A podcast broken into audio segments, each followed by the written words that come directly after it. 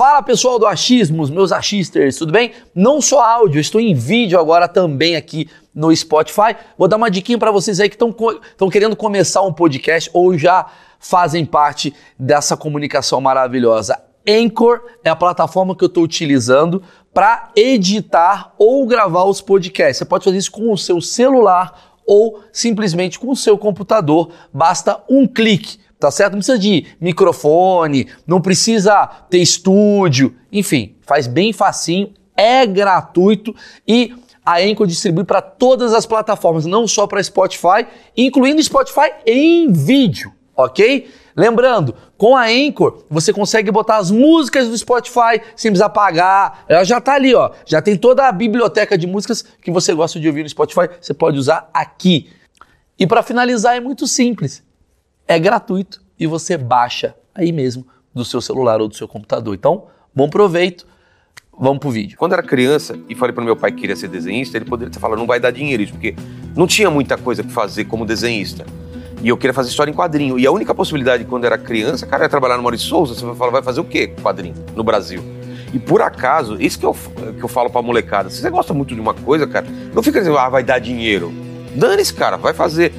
Então, eu comecei a fazer quadrinhos e desenho e, de repente, nos anos noventa, uns malucos, um estúdio começou a mandar página de quadrinho do pessoal daqui do Brasil para os Estados Unidos para tentar pegar lá. E eu e uma, umas dez desenhistas na época, a gente ficou conhecido como a, como a invasão brasileira dos Estados Unidos. Cara, a gente começou a pegar trampo dos Estados Unidos, ganhar em dólar. Imagina um moleque de dezoito, dezenove anos ganhando em dólar, trabalhando em casa e fazendo, fazendo quadrinho gringo, eu e mais uma galera.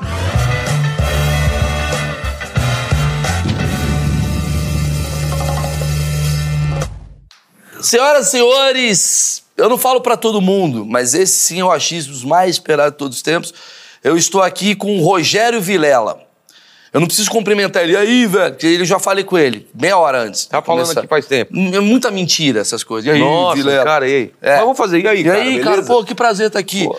Bom, Vilela, vocês devem conhecer aí dos cortes, dos podcasts. O Vilela, ele tá fazendo uma porrada de projeto aí agora como podcaster, ele tem o Inteligência Limitada, mas a gente vai falar hoje de um assunto que é o que eu trago aqui pro Achismo. Não, a galera é não sabe que eu sou desenhista, É isso, cara. Cacete. Fala, você desenha? Cara... Eu, é isso. É, fiz Porque... quadrinho, história em quadrinho. Mas qual que foi a ideia, assim, quando eu comecei a fazer o Achismo? Eu, eu, eu quis trazer... Obviamente, cara, não, não tem como competir. Você tá fazendo todo dia, o outro tá fazendo todo dia. É, é muita informação, vocês fazem ao vivo, o meu é gravado.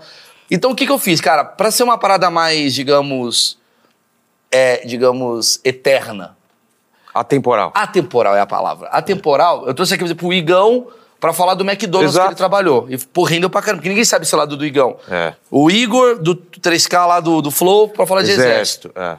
Eu queria falar de desenho com você, que é uma área que... Fala um pouquinho, quem, quem que você é no desenho? Então, cara, é, eu, eu, a, a lembrança mais antiga que eu tenho sou eu desenhando na parede e minha mãe falando que eu não podia desenhar na parede. Pra você ter uma ideia de... de quanto tempo eu desenho, assim. E eu sou mais velho que você, eu sou da época da canetinha Silva Pen. Você chegou a pegar Sim, essa canetinha peguei, Silva Pen? Peguei, peguei. Então, minha mãe comprou aquela canetinha Silva Pen e eu saí desenhando em tudo quanto é lugar. Desenhava na porta do armário e tal. E eu gostava muito de desenho. Era na época que passava desenho de manhã, à tarde, e a gente ficava na televisão assistindo desenho. E Speed Racer, eu ficava desenhando corrida de carro. Quantos na anos parede. Você tinha? Putz, eu não sei, cara. Eu sei que eu ganhei no prezinho, eu ganhei um concurso de desenho. Você vê como eu sou velho, um, uma poupança na Aspa. Porra, a galera nem Daí sabe o que, uma... que é Aspa, cara. Ele ganhou um, um escravo como prêmio. Ele ganhou um escravo que, que ele cuidou. Um escravo pra você, pra lavoura. Não, mas antes de falar como é que você começou, eu queria que as pessoas... Até, é, é aquele momento de autoridade, assim, é. Tipo assim... Quem é Rogério Vilela no desenho? O que que você... Eu sei que aquele momento ego que você vai falar, eu não quero falar disso, mas é só pra galera entender o teu, teu Puts, tamanho fiz, como desenhista. Cara, eu fiz muita coisa. Como eu comecei a trabalhar profissionalmente aos catorze, então minha carreira de desenhista é muito grande. Eu, come... eu fiz quadrinho pros Estados Unidos, fiz Marvel, fiz carta de Magic, quem é fã de Magic, fiz carta de Magic, fiz muita capa de R P G, sabe? In nomine... É... carta do... Você não falou o principal, meu amigo. Você okay. criou a fábrica de quadrinhos. Exato. Fábrica de quadrinhos... A gente pode chegar lá, cara. Foi uma época, no começo dos anos noventa... Porque assim, quando eu era criança e falei pro meu pai que queria ser desenhista, ele poderia ter falado, não vai dar dinheiro isso, porque não tinha muita coisa que fazer como desenhista. E eu queria fazer história em quadrinho. E a única possibilidade, quando eu era criança, cara, era trabalhar no Maurício de Sousa. Você vai falar, vai fazer o quê com quadrinho no Brasil? E por acaso, isso que eu, que eu falo pra molecada, se você gosta muito de uma coisa, cara, não fica dizendo, ah, vai dar dinheiro. Dane-se, cara, vai fazer. Então, eu comecei a fazer quadrinhos e desenho, e de repente, nos anos noventa, uns malucos, um estúdio começou a mandar página de quadrinho do pessoal daqui do Brasil para os Estados Unidos para tentar pegar lá. E eu e uma, umas dez desenhistas na época, a gente ficou conhecido como uma, como a invasão brasileira dos Estados Unidos. Cara, a gente começou a pegar trampo dos Estados Unidos, ganhar em dólar. Imagina um moleque de dezoito, dezenove anos, ganhando em dólar, trabalhando em casa e fazendo, fazendo quadrinho gringo. Eu e mais uma galera, Deodato, Roger Cruz, Mark Campos, uma galera que, de repente, encontrou um jeito de ganhar dinheiro. Anos, cara. noventa. Comecinho, né? Quer dizer, não tinha internet pra vocês se reunirem. Não, nada. Como é que você... Como é, como é que... Como é que isso... Porque assim, hoje... Cara, é, é, imagina o seguinte, cara. Ah. Eu fazia nessa capa pra Playboy... Capa pra play, play, Playboy eu nunca fiz, é. Capa... Hã? É a minha única coisa que eu não fiz. Capa pra placar. Cara, fiz capa pra Playboy. Fiz capa da... Então, por isso que o cara ficou rico, cara. Imagina, cara, a editora abriu, fiz capa pra todo mundo, menos pra Playboy. Fiz, é. fiz é, desenho interno pra Playboy, fiz capa da Placar, capa da Veja e não sei o quê. Então, o que, que a gente fazia? O cara te ligava, falava, Vilela, vem aqui tal dia. Marcava uma reunião, você levava a sua pasta, uma pasta de desenho e, pin- e pintura desse tamanho, abria a pasta no cara e falava, ah, legal. É, eu vou querer uma ilustração nesse estilo aqui. Então é o seguinte, ó, o briefing é esse. Toma, leva, você ia pra casa. Desenhava um raf, que é um sketch, né? É um, um rascunho. Um rabinho, é um, um rascunho. Mandava por fax. Lembra do fax? Como lembro, os lembro. Os assírios faziam. A galera é que não conhece. É, os assírios faziam isso, é. mandava por fax. Aí mandava por fax. Ele falava, é, muda isso, muda aquilo. Você mandava outro, mandava... Aprovou? Beleza. Você pintava aquilo, uma tra... grande... Por que, que a gente fazia muito grande a ilustração? Para quando reduzisse, ficasse perfeito. Então, quanto, mai, quanto maior você pinta uma imagem ou desenha, aquilo reduzido para o tamanho de meia página ou, ou uma página, vai ficar, vai tirar as imperfeições. Levava o original, o cara ainda podia pedir uma alteração, tipo, ah, putz, a camisa desse cara você consegue trocar para amarela?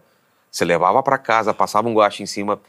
Ou então aerógrafo. Era artesanal. Artesanal, total. Levava de volta, provava, deixava a arte com o cara. O cara ia fotografar. Fotografar, eu tô dando um exemplo, um jeito simples de falar, mas era, aquilo era tipo de uma, uma, uma fotografia foda que saía tipo um, um negativo daquilo enorme e o cara imprimia. Depois de devolvia a arte, você levava pra casa. Mas era assim. Quilo, ó, tô falando de três semanas pra fazer um desenho. Eu queria iniciar só pra explicar quem é você, pro cara olhar e falar assim, ah, trouxe aí um mané que faz um desenho. Não. É Mundo Canibal. Pronto. É, Mundo Canibal, quadrinho pra, pra fora, é, quadrinho aqui, fiz, fiz aqueles álbum do, do Maurício de Sousa também, que era cinquenta anos de estúdio, cada um pegava um personagem, eu peguei... Não sei se você já viu esses quadrinhos, cara. Aliás, dá uma, dá uma não, cara, compra. Não. São uma série de quadrinhos, acho que três volumes, onde cada artista, cara, eram cinquenta artistas. Você podia pegar o personagem que você quisesse do, do Maurício e fazer o que queria, né? Eu peguei o, o, o é, adolescente, é, adolescente para jovem, assim, o, o Cebolinha e a Mônica, e fiz uma história que, se você lesse de, no, na, na, no normal, assim, de, né? Assim, eles estavam é, terminando um relacionamento, ele estava tomando um pé na bunda da... Ah. Da Mônica, e se você lesse de trás pra frente, eles estavam reatando, eles estavam voltando o namoro. Ah. E o Cascão era o melhor amigo, tipo, comédia romântica, tentando... É. Então, isso que eu queria falar, porque assim, desenho é muito mais do que uh, só o traço, também é. tem o roteiro e várias coisas. E, e aqui que eu vou fazer com o Vilela é basicamente assim... Até você que não tem aspiração pro desenho, você vai entender como é que funciona a cabeça dos caras, o desenho, quadrinho, é. como é que funciona. Tipo, eu tenho muita dúvida de charge, qual é a diferença, enfim... Eu, primeiramente... Vamos tentar fazer um, um, um apanhadão. Como um apanhadão. Que é? Da ideia até o negócio impresso. Pronto, vamos, isso vamos é passar muito, por vai, muita generosidade do Vilela. E antes, obviamente, eu vou ser generoso, que eu vou falar do meu patrocinador. Porque Opa. eu preciso fazer, Vilela. Você sabe que é importante pra cacete. Nosso, né? Porque eu, é o nosso patrocinador. É muito bom que eu vou te dar um presente que... É, é tipo Natal em família, que você vai passando o presente pra... Eu fui no dia e ele me deu uma camisa é, também. A camisa da Insider. É. Eu vou dar, falar da Insider. A Insider, cara, eu agradeço muito a Insider, porque graças à Insider... Os podcasts que você gosta estão acontecendo. Porque se depender do YouTube, às vezes não vai muito bem, não. Então, agradecer o pessoal da Insider, porque chega no momento lá, o Bora Bill fala um negócio errado, ainda bem que tá a Insider aí pra ajudar nós. Insider, pra quem não sabe, camisa com tecnologia, você já sabe disso. Camisa tá amassada, põe no corpo, ela desamassa na hora, não precisa de ferro. E você tem várias, digamos, é, várias modalidades de roupa. Vamos botar aqui, traz aqui que você Cuequita. Trouxe hoje. Essa é a cueca que o, ba- que o bago não fica machucando. Pô, essa cueca é muito é boa. Show, cara. É muito boa. Você tem uma noção, o Ronald Rios tá usando a cueca. E o Ronald Rios não é Ronald pequeno. Rios? É, eu entreguei pra oh. ele aqui, ele ficou muito feliz. Ele me ligou e falou, velho, obrigado pela cueca. Tá aqui, ó, a cueca que o bago não coisa. A, a, é assim que eu faço mexer. A meia. A meia que não escorrega. O Vilela vai falar. O que, que mais tem? Você que conhece Ca- a, a Camiseta maravilhosa que não, que não transpira. Que não que transpira, não, é, que é. não deixa odor. Tem é. também a bermuda, tem... É, bermuda eu não vi ainda, não, você cara. Você nunca viu a bermuda do Insider? Só cueca, meia e camisa. Pô, a bermuda é maravilhosa. Tem blusa de frio. É, linha não? feminina, ah, blusa de sabia, frio. É. Tem a brusinha, tem tudo. É muito bom, cara, de verdade mesmo. Tá aqui, Maurício... doze é o meu... É o meu cupom de desconto. E quando você assistir um vídeo do Vilela e lembrar na Insider, põe Maurício doze também, porque é uma competição entre eu e o Vilela pra ver quem continua com o patrocinador. Eu vou dar aqui, ó. Agora tá mais fácil que o Monark não tem mais chance de derrubar o nosso patrocínio, né? Muito obrigado, Monark, por sair dos patrocinadores. Essa daqui foi a que você me deu no seu programa. Tá. Obrigado. Quando você for lá de novo... Segura pra mim, tá aqui. Que é o meu número, é tá o meu bom. boné. Tá aí. Obrigado, valeu. Tá, eu queria começar com uma pergunta que eu acho que é a primeira pergunta. Cara, eu amo desenho. Não sei desenhar. Eu consigo ser quadrinista? Consegue, cara. Consegue. Eu fui professor durante quinze anos na Escola Pan-Americana de Artes, lembra? Sim. Eu estudei sim. lá e, cara, eu terminei lá, me chamaram pra ser professor. E uma coisa que eu mais perguntava era assim, pô, dá pra qualquer um aprender a desenhar? Claro que dá. O problema é, tem gente que vai ter uma facilidade absurda e tem gente que se esforçava e desenhar, cara. Mas de onde você acha que vem essa facilidade absurda? Eu acho que vem... Eu, eu tenho uma teoria que é que a gente nasce com um feixe de habilidades. Concordo. É a mesma teoria que eu tenho. Você pode ser alto, você pode ter uma facilidade para jogar basquete, você pode ser, ser elástico, você pode é, saber falar. Você, você tem um feixe de habilidades, você combina isso para várias coisas. Não é que você... Ah, você tem um dom do desenho, você tem um dom, não. Cara, eu concordo, você poderia exatamente. Usar para desenho, você poderia usar para... É aquela coisa, um japonês, vou botar aqui, é. um japonês que se dedica a canto, ele pode ser melhor do que, sei lá, um negão que tem uma voz maravilhosa que não faz nada. Exato. Eu, eu vi isso, mas eu, eu passei por isso. Quando eu começo a, a, a, o curso de desenho na Pan-Americana, eu devia ter uns dez anos, onze anos, não sei. Eu era muito novo e tinha muita gente que desenhava já. E eu ficava, aquilo me, me angustiava, porque, imagina, na minha casa eu era o desenhista, meu pai chegava, olha, ele desenha. De repente você sai de São Bernardo do Campo, pega três ônibus, vai pra Pan-Americana e você tá no meio de adultos que já desenham, que tem uma noção e você fala, cara, eu sou muito ruim. Então eu tive um ano muito ruim, de, o, o professor o pedia... O pior da sala. É, não seria um pior, mas sim, sim. muito ruim. Imagina sim. que a galera fazia um... O professor pedia um desenho, eu fazia vinte. Porque eu tinha todo o tempo do mundo e toda a vontade do mundo. Eu fazia vinte. O cara da, pedia um livro, eu ia ler aquele livro, ia fazer não sei o quê. Então, assim, eu tinha que me esforçar, assim, não é três vezes, vinte vezes mais. Então, no primeiro ano, eu fui correndo atrás e no final do ano eu fui chegando perto dos caras. No segundo ano, eu ganhei de melhor aluno da classe. Olha Terceiro que... ano, eu ganhei de menção rosa da escola inteira. Por quê?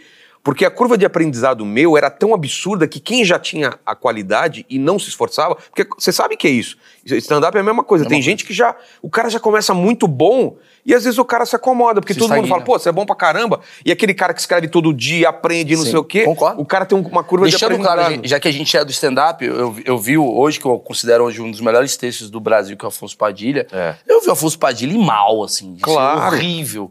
E hoje o cara, eu falo, cara, o cara arregaça, arrebenta. É. E ele é o quê? Um cara muito dedicado, escreve muito. É isso. Eu também, cara. tipo, eu, eu vim dessa coisa da publicidade, né? Quando eu entrei na publicidade, você entra com os caras muito grandes, né? E, e eu acho que talvez essa geração de hoje, eu que rodeio a geração de hoje.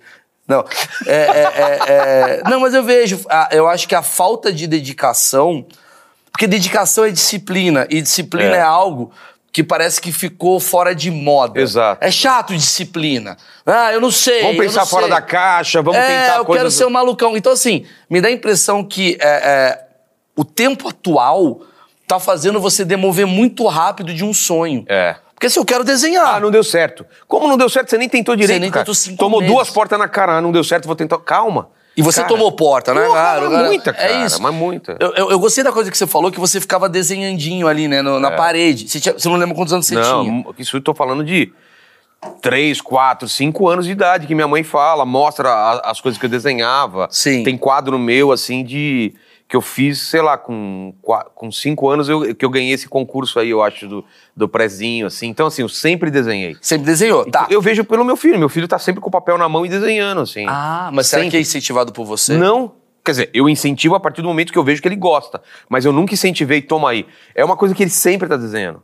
Quantos anos ele tá ou não? Agora tá com cinco, mas, meu, eu, né, ele, ele vai lá no... Porque eu, eu trabalho no porão da minha casa. Ele, ele desce lá, pede papel lá pro pessoal e fica desenhando. E já desenha bem ele? Ah, cara, eu, Ele eu é daquele cara que sim. tem habilidade. É. Habilidade que você tem, só que é. você tá incentivando a habilidade Exato. dele de fazer. É, eu vou, eu vou desenhando do lado dele. Ele, ele, ele gosta do, do azul babão, do... do friend, é, Rainbow Friends, sei lá que porra que é. Ah. Ele, ele fala, abre no celular. Ele pede pra eu abrir no celular. Eu desenho e ele desenha do lado também e pinta, entendeu? Então eu, eu meio que vou dando uma, uma, uma, uma geral. Instrução. Ó, tá vendo a cabeça desse negocinho aqui? Tá vendo o corpo dele? É duas vezes ou três vezes a cabeça. Então, eu dando queria um... bater esse papo. É. Já que a gente quer falar de... de... Pensa assim, eu sou leigo. E você falou pra mim que você sabe falar do zero ao, é. ao profissional. Como... Assim, que noções a gente tem que ter pra desenhar? Porque às vezes o é cara saber desenha... enxergar. Ah, vai, vamos lá, fala. Como... Como um podcaster tem que saber é, escutar, porque senão você não sabe fazer a pergunta, para desenho você tem que saber enxergar. E o que é saber enxergar? Eu olhar para ele aqui e falar, cara, tá, é, é encontrar proporções, encontrar padrões. Um ser humano é muito fácil. Ele, normalmente ele tem uma linha central aqui que você divide, que na teoria o lado direito e o lado esquerdo são mais ou menos parecidos. Então você traça uma linha central e começa pela cabeça. Aí você pega a cabeça aqui, você pode pegar com o dedo ou com um lápis. Não tem um lápis, uma caneta aí, né? Não. Você pega, sei lá... É por pega... isso que vocês fazem o bagulho do é, lápis. Olha lápis só, aqui. já... É. Olha aqui, olha, é. já... já pum, pum. Exato. Cê, já viu? Eu sempre acho, puta não, mas, poser, mas, que cara poser. É, mas isso, falar a verdade, é só quem tá começando. Depois você começa a fazer isso mentalmente, entendeu? Então o cara que tá fazendo isso, ele tá começando. É, é. provavelmente ele tá começando. É igual começando. O ator que tá lá... Brrr, brrr, é. Ele faz uma cena de... Oi, ele só fala isso. Você não vai ver um, um cara que desenha pra caramba, um, um caricaturista, ficar medindo assim, porque ele mas já... Mas me conta já da medição. Então, digamos que tinha, te, tem tivesse caneta, uma caneta... Aqui na minha. Joga, ah, joga tem, aí, tem. joga aí. Pode jogar, pode jogar, Rich. Precisa aí. ter. Vamos Olha lá. aqui, ó. Então vamos lá. Aqui, ó. Peguei lá o Barba. Como chama o Barba lá? O Barba? É. Marco. Marco. Olha ah lá, o Marcos, ó. Eu medi a cabeça dele, certo? Fica de pé, por favor.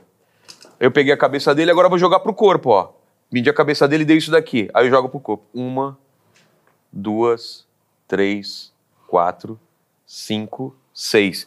Ele tem seis cabeças, entendeu? Então eu desenho a cabeça e coloco seis tem partes. Sete. É. Obrigado, galera. Uhul! Todo Mas... sábado, Teatro das Artes. Então você entendeu? Eu, eu, eu busco uma coisa e uso aquilo como proporção. Aí eu vou desenhar o rosto dele. Desenho uma linha central, que é do nariz aqui. E eu, e a maioria dos desenhistas, desenho uma linha do olho também. Tirando o Cerveró, todo mundo tem, tem a linha aqui, mais ou menos. O Cerveró fudeu os Fudeu, cara. Não, ele... Aí você fala, cara, vou desenhar aqui, aí joga isso pra baixo. Então eu, eu, eu, eu traço, traço o risco do, do, do olho.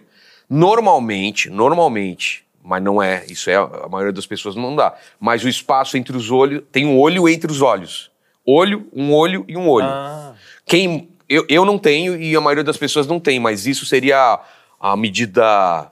Padrão. Padrão, bonita. Quando você vê uma pessoa bonita, é uma pessoa que é muito simétrica. Você e fala, quantas essa cabeças pessoa tem, geralmente? O corpo? Então, cara, tem, tem o corpo heróico, que é oito cabeças e meia, que é aquele... É o Muzi, vai. Oito cabe... é o, seria oito, oito e meio. Peraí, ele tá quase lá, ele é quase o Muzi. Não. Ele é. tem nove cabeças, não, ele é mais forte que o Muzi. Ah, tem sete. Você que colocou uma mais. Eu falei seis, seis ou sete? Seis. Não, ah, seis, eu coloquei seis, uma mais por causa é. da rola. É, que a rola dele é boa. Seis, seis e meia é um cara baixo ou uma mulher. Sete e meia, assim, um cara mais alto. E oito, oito, oito e meia é o heróico, aquele quadrinho de super-herói, que a cabeça é pequenininha e o cara é enorme, uhum. entendeu? Então você tem esses padrões. Mas como é que faz você fazer a cabeça?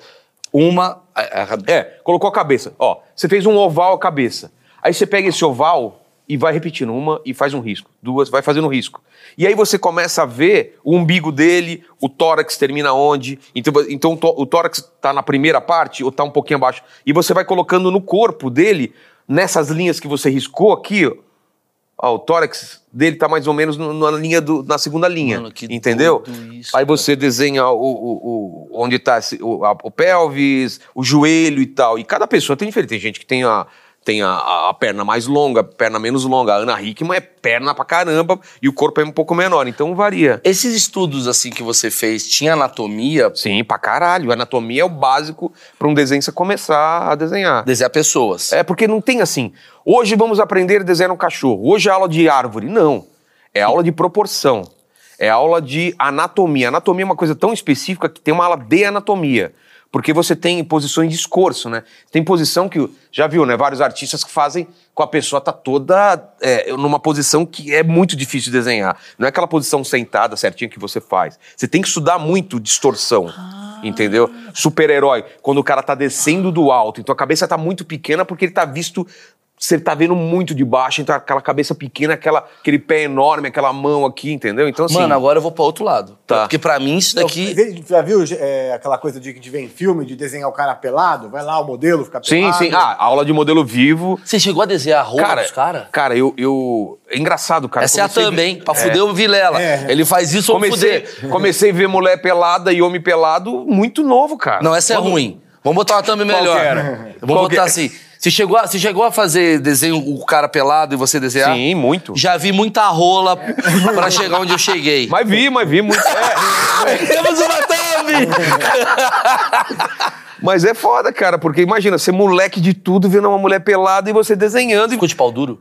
Cara, não, porque você ah, tá tão nervoso, cara. Boa. Tá todo mundo lá e você tem que... Tra...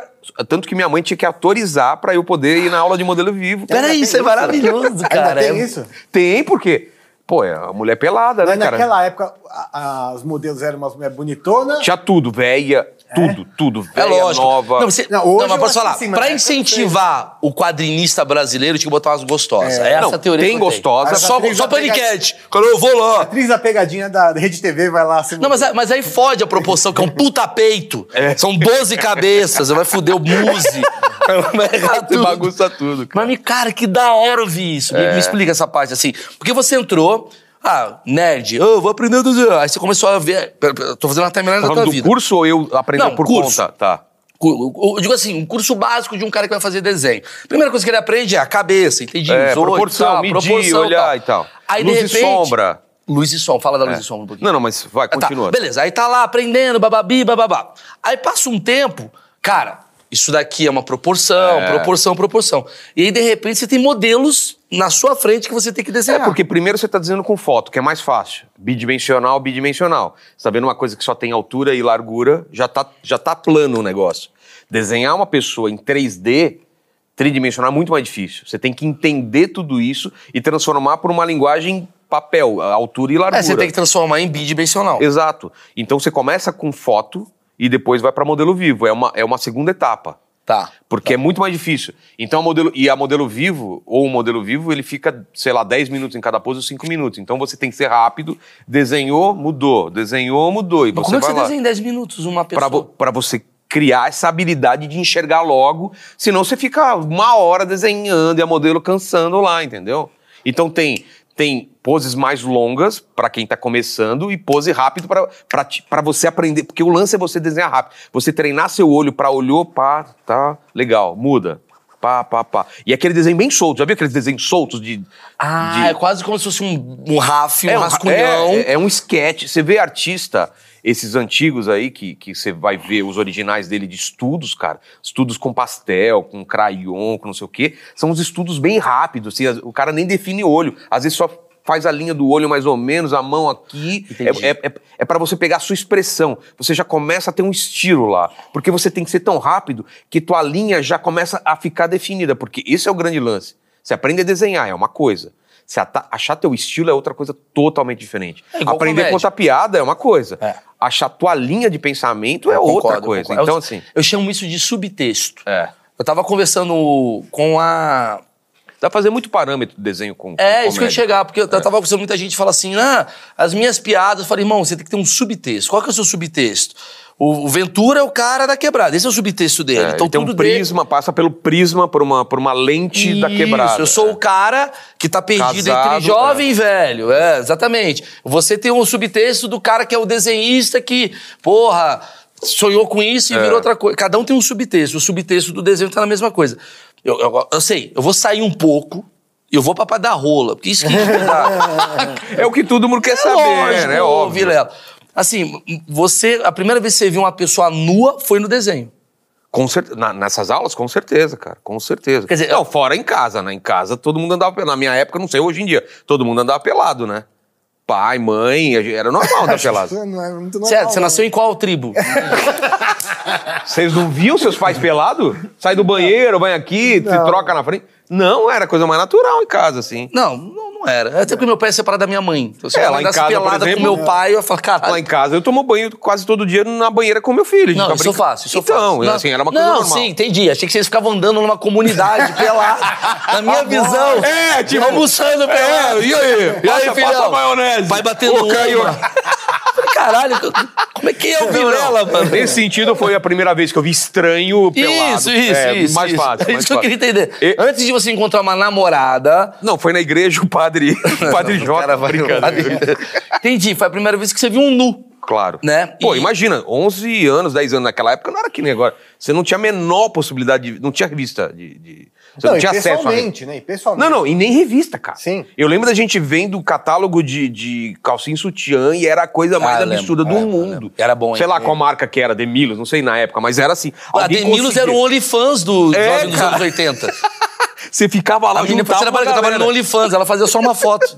É foda, é isso, cara, mesmo, era, isso mesmo. Era isso, velho. Não existia esse negócio. Vamos ver uma revista de mulher pelada. Ninguém tinha essa coisa. E aí você foi lá... Eu, eu sei que eu tô saindo, vai ter desenhista puto. Rel, relaxa. Carlos Adalberto tá puto agora, lamentável. Mas eu quero entender. É... Imagina o seguinte, um ah. moleque, só adulto, porque é muito, era, não tinha muita criança ou muito pré-adolescente fazendo curso. Então eu comecei a estudar lá em Santo André, por exemplo. Aí tinha eu... mais vinte pessoas, uma modelo aqui no meio, ela fica no meio, então ela vai virando a pose pra lá, e eu desenhando e tentando parecer normal como todo mundo lá que tava simplesmente parecendo, nossa, vamos desenhar agora. E eu lá falo, caralho, velho, eu vou, amanhã eu vou contar na escola, ninguém vai acreditar. Só que, cara, era assim, tipo... Eu, eu tava também no, no, no barato de desenhar, então assim, eu levava pros meus pais, depois pra galera e, e tava saindo umas coisas legais, entendeu? Eu tenho uma pergunta muito escrota. Pode falar. Como, você falou como é que desenha um cara, né? É uma... proporção. Como é que desenha uma rola? Puta, cara. Aliás, qual é a proporção sempre, da cabeça? Sempre, ali, sempre, porque eu acho que é a sempre rola... Ideia, é sempre comparação com outra coisa. Mas calma, preciso falar, porque a rola é o primeiro desenho. Não, mas peraí, a gente não. aprendeu a desenhar rola a não, vida inteira. Uma pessoa tem seis cabeças. Uma ou sete, ou quantas? Oito. Não, não, mas a rola você compara com alguma coisa. A rola do cara, cê, tudo você vai comparar com alguma coisa. Eu tô querendo criar uma thumb, eu tô tentando. Não, mas você coloca a mão. Você pode fazer pra mão, pra rola ou pra pé. Você vai pegar a rola do cara, vai medir quando você... Você medir tá... a rola do cara? Não. Você ia lá, tipo, com licença. Posso lamber só pra... Se Porque você... eu desenhei maior aqui. Só... Não, se você quisesse ser totalmente fiel, porque nesse tipo de desenho, você não define muito a rola, a cabeça. Você faz aquela... Já viu aqueles desenhos que a rola é mais ou menos... simulada, o xoxota é só um tracinho. Sim, sim. Entendeu? Muito bom, porque tem uns desenhistas que devem cair aqui nesse vídeo. Vou, vou ver como é que o Vilela tá falando, tá falando como é que desenha um pau. Mas eu acho que eu nunca... Porque o pau, desculpa. Mas você compara, compara o pau com o rosto do cara. É isso daqui, é isso daqui, ou a mão, é a mesma ah, coisa. É mesmo? É. Ai, que tudo doido. É comparação, cara. Um cachorro, por isso que eu falo que não tem aula de como desenhar um cachorro. Você aprendeu proporção?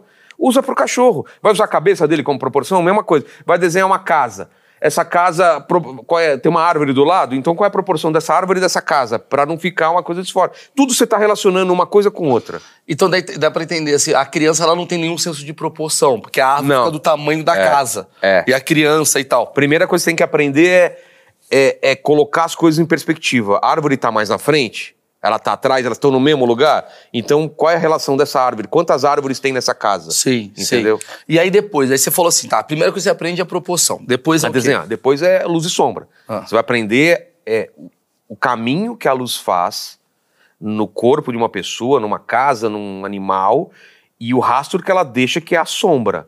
Então, qual é o foco de luz aqui? Tem uma luz aqui, tem uma luz aqui. Essa luz está vindo para cá. Então, no teu rosto, eu não sei se você está pegando na câmera, mas tem uma luz aqui incidindo do seu lado esquerdo E essa luz ela vai sumindo, e aqui é onde estaria o, o preto definitivo.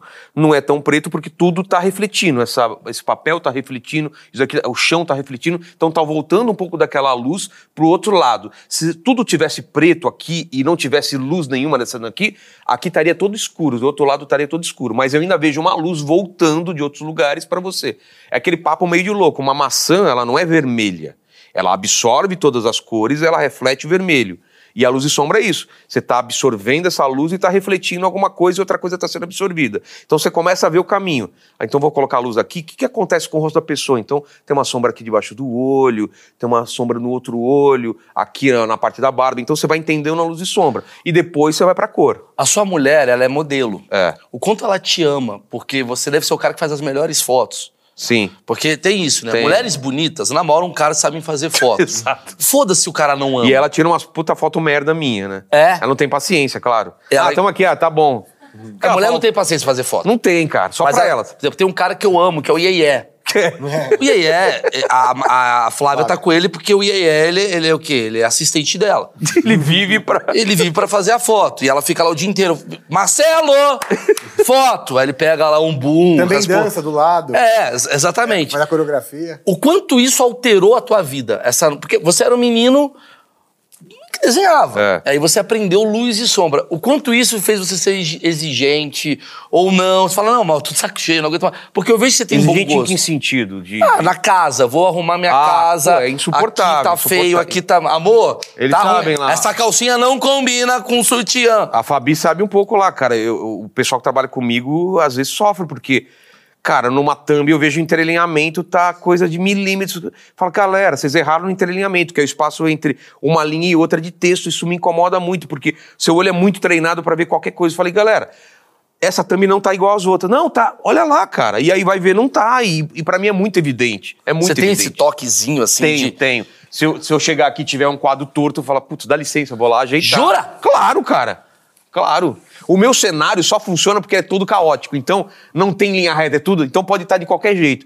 Porque, cara, eu fico... É só quem assiste o podcast vai ver que eu tô sempre ajeitando a jujuba. Tô sempre arrumando o um microfone do outro, assim. Eu fico... As coisas têm que estar perfeitas. Eu tenho, tenho um monitor que eu vejo de enquadramento. Aí ela fica vendo. Eu falo, ó, tá muito teto do cara. O quanto você tá incomodado aqui? Aqui nada, porque não é o meu programa. Então, não, não, não, mas faz. assim... Mas se fosse não, o seu? Nada, nada. Vamos lá. Talvez... Ah, esse, esse papel aí, cara. Pô. Aqui?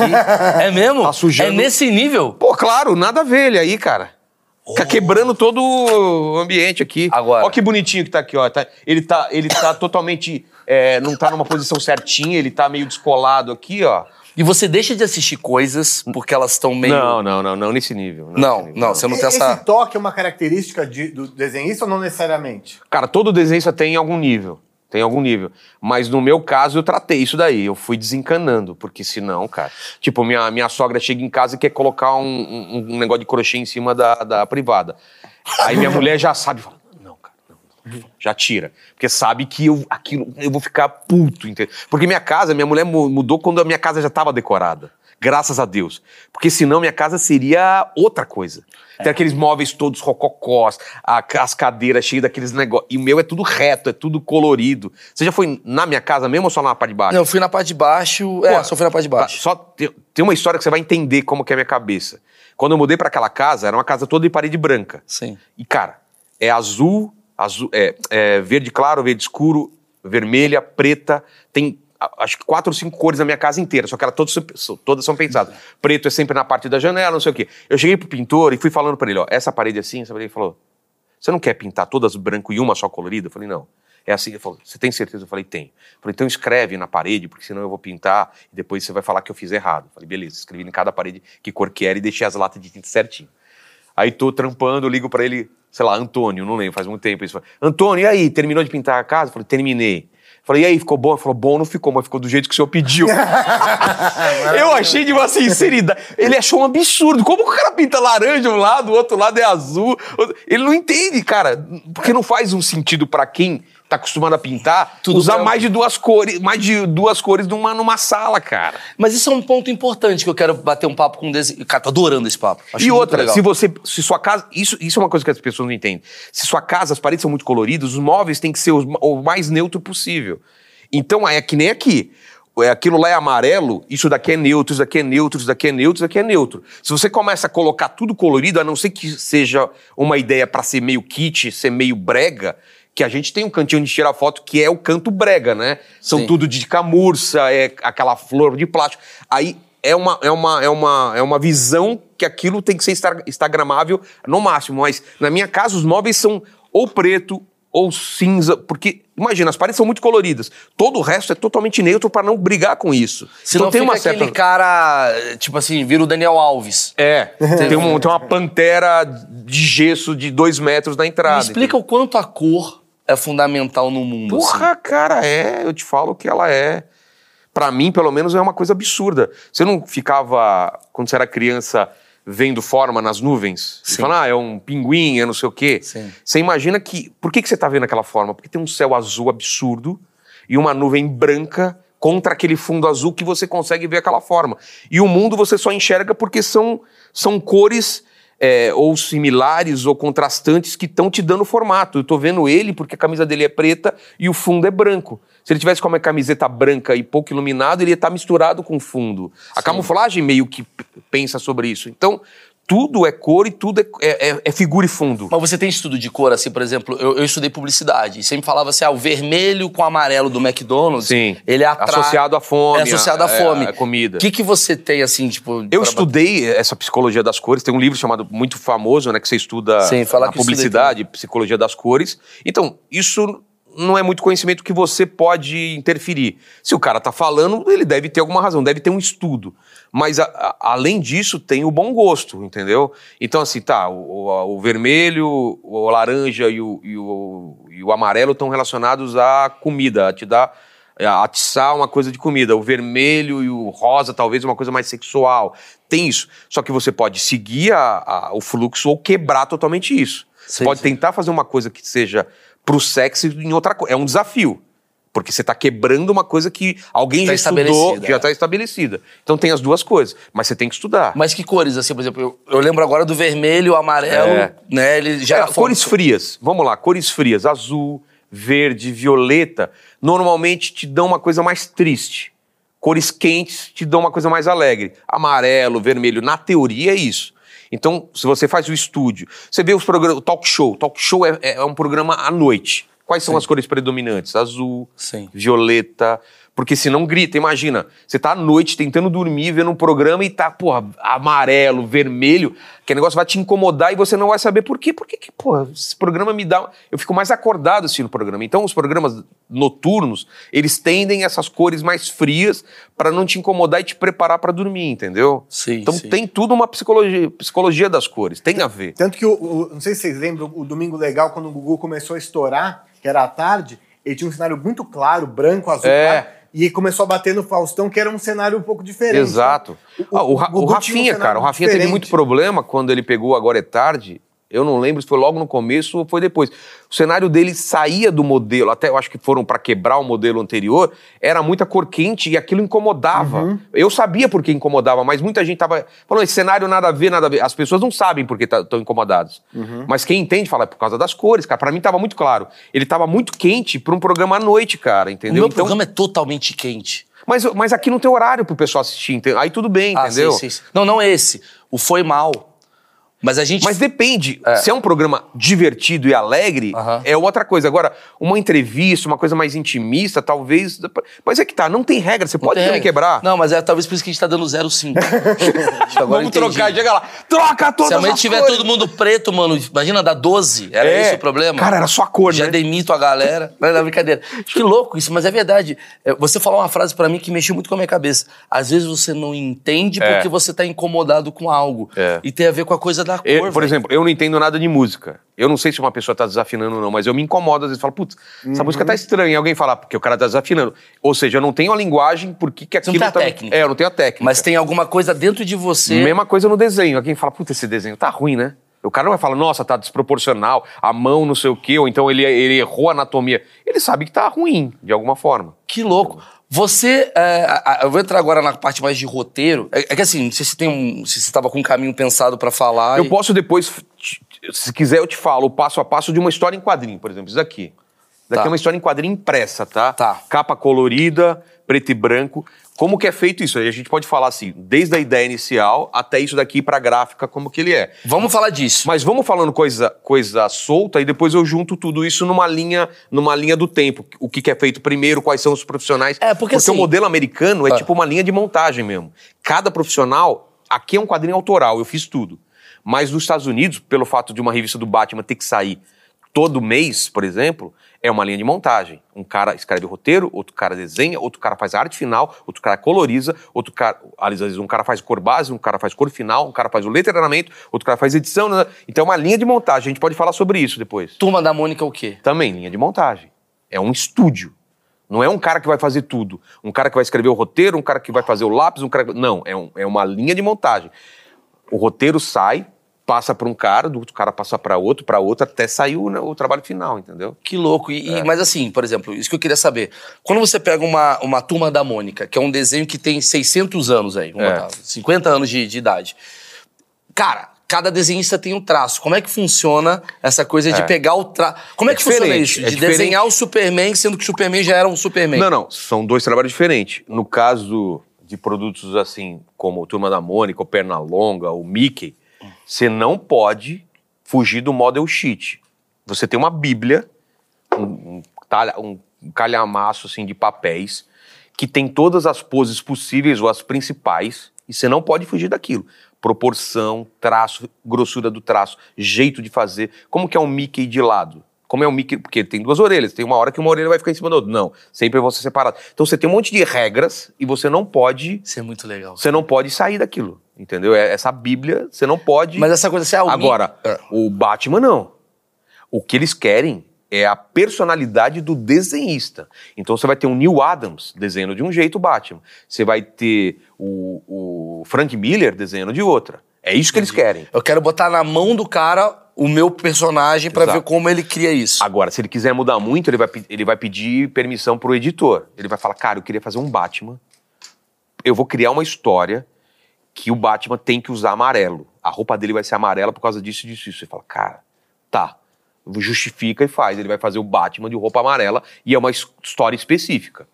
Mas ele tem todo um background do Batman. Ele não pode falar que o Batman, é, é, sem ter permissão nenhuma, ele não pode colocar o Batman voando. Ele tem um conjunto de regras. Agora, a coisa é tão grande que ele pode fazer uma história... O Arif, né? E se o Batman... Como tem? Tem o Batman sendo um vampiro, cara. O, o Drácula, ele passado numa era vitoriana. Tem o Batman... É, não sei o quê. Tem, tem uma história muito famosa do super-homem se ele, se ele caísse na União Soviética e não nos Estados Unidos. Como seria? O, o, o super-homem sendo um super-herói a serviço da União Soviética, entendeu? E então tem é essa essas parada coisas. Da Marvel contra a D C? Me explica isso daí. Que eu lembro que eu vejo que isso daí é uma grande briga de... Não, imagina... Cara, o que, que a gente pode jogar? Pepsi e Coca-Cola. Tá. Um cara criou a Coca-Cola, outro cara criou a Pepsi, eles estão em briga eterna para provar qual é a, a, a, o, o refrigerante de cola melhor. É, a D C criou é, Batman, Superman, a Marvel depois criou uns super-heróis e começou desde... Tinham outras assim, mas empresas. Mas qual foi a primeira das duas? Cara, eu não sou, não sou um conhecedor muito foda, mas foi a D C, uhum. que chamava Detetive Comics. Ela começou com Superman, uhum. entendeu? Mas não sei se foi a primeira, se teve um super-herói antes e talvez, sei, não sei o quê. Mas a famosa foi a, a D C Comics. A Marvel vem depois com outra proposta e começa a crescer pra caramba e as duas viraram rivais muito pelos fãs, né? Ah, eu prefiro o Homem... É, quem que você prefere? Homem-Aranha, que é da Marvel, ou Batman, da D C? Sim, sim. Aí tem D C Nautas versus Marvettes. Tem também Star Wars... e Star Trek. Os trackers e os caras que gostam de Star Wars. Inclusive isso que alimenta é. a melhoria, né? Exato. O cara quer evoluir através do outro. Entendi. Mas é uma bobagem. Quem gosta, gosta de tudo, cara. Então, por que eu perguntei isso? Assim, porque eu vejo que tem essa questão e, e às vezes eu fico vendo na internet muita gente criticando os novos tempos em relação aos é. quadrinhos. Né? E, e a gente está vivendo uma era que, curiosamente, você escolheu duas áreas que mexe muito com essa coisa do politicamente correto. É. Comédia, que é... A gente é uma essência politicamente incorreta, porque a comédia é baseada nisso. E testando os limites. Testando limites. E você escolheu... Tudo tá... Acho que, na verdade, tudo tem a ver com a arte, né? É. E desenho, que desenho tem aquela coisa do tipo, puta... Uh, não necessariamente o desenho, mas o roteiro. Uh, você não pode passar do limite. Não sei, não sei, isso que eu queria saber. Como é que funciona hoje o universo do politicamente correto no desenho? Tem? Quando eu comecei a fazer quadrinho nos Estados Unidos, eu achava muito estranho uma coisa, cara. A sensualidade era liberada total, assim. A mulher com puta peitão, salto alto, decote, poses eróticas... Só que você não podia ter nada de violência muito explícita, entendeu? Soco. Sangue, é, coisa arrebentando, assim. Então, violência era, era, era meio liberada até um ponto. E sexualidade também, você pode mostrar a mulher... To... Teve um, uma bomba nuclear. A, a roupa inteira da heroína rasgou, mas tá lá, não pode mostrar mamilo, não pode... Sabe, tem, tinha algumas regras que eram muito engraçadas, só que hoje mudou muito, né? Hoje em dia, a grande discussão é isso que você falou, é... Pô, mas, cara, o, o Homem de Ferro vai ser uma menina? Pô, como assim? Eu sempre foi um homem. Ah, o filho do, do super-homem vai ser gay? Por quê? Agora, o, o, é, sei lá, tal personagem vai ser negro, tal personagem vai ser oriental. Agora, né, o Namor, que é, que é latino, que é mexicano, né, é do, do, de uma, de um, dos povos ancestrais lá da região do, do México e tal. Então, essa, tem essa discussão, cara. Pra mim é muito simples isso. Eu, como, como autor de quadrinhos, cara, chega um ponto, cara, que você tem que inventar coisa nova. Velho. Eu acho também. Quantas histórias foram escritas do Batman? Por que que não pode ter? Já teve um Batman paralítico, que ele sofre, que, que sofreu um acidente numa luta lá e ficou paralítico. Já teve o Batman vampiro. Por que que não pode ter um Batman gay? Você Por que, tá... que pode ter uma história que o Batman é uma mulher? Ah, uma, uma das histórias mais famosas do Batman, que é Cavaleiro das Trevas, Robin era uma menina, cara. Já ah. tinha morrido o, o Robin... E uma menina vira só no lugar. Por que não? Qual história isso vai me trazer? Mas olha que interessante, por isso que eu amo fazer o achismo. Vou te é. falar por quê. Como eu não tenho nenhuma noção do que é o teu universo, na minha cabeça eu achava assim, quando a pessoa fala assim, ah, o filho do super-homem gay, eu pensei assim, cara, a partir de agora vai ser pra sempre. Não, e agora é uma eu... história, é cara. É uma história, tipo... É uma, uma, uma linha de... Faz total sentido. É. Tipo assim, ah, cara, agora a gente tá fazendo uma versão que o super-homem é japonês. Vamos ver como é que seria? É. Você imagina, cara. Você não pode quarenta, liberar... quarenta anos, cinquenta anos escrevendo história super... Não tem mais tema, cara. Então, claramente, abrir... é um preconceito da galera que é contra. Claramente. É basicamente é. um preconceito. Claro. É. Ou desconhecimento de gente do que, que trabalha... É arte. Do que é, o que é a indústria, cara. Você é. tem que testar. E outra, os quadrinhos, como é uma arte de massa, uma, uma, ela sempre vai representar o zeitgeist, o que está acontecendo. Se agora está discutindo termos... L G B T, vamos, vamos nessa, vamos surfar nessa onda. Inclusive, vamos surfar na onda. Como na guerra, cara, todo super-herói foi pra guerra, cara. Por quê? Ah, mas aí vocês estão lacrando. Não, todo mundo tá falando em guerra. Por que que o Capitão América não vai lutar contra nazista? Por que que o não sei o quê? Faz parte. Agora, da pandemia, eu não acompanho mais quadrinho ultimamente, mas com certeza deve ter várias... Ah, onze de setembro. O que teve de história sobre onze de setembro...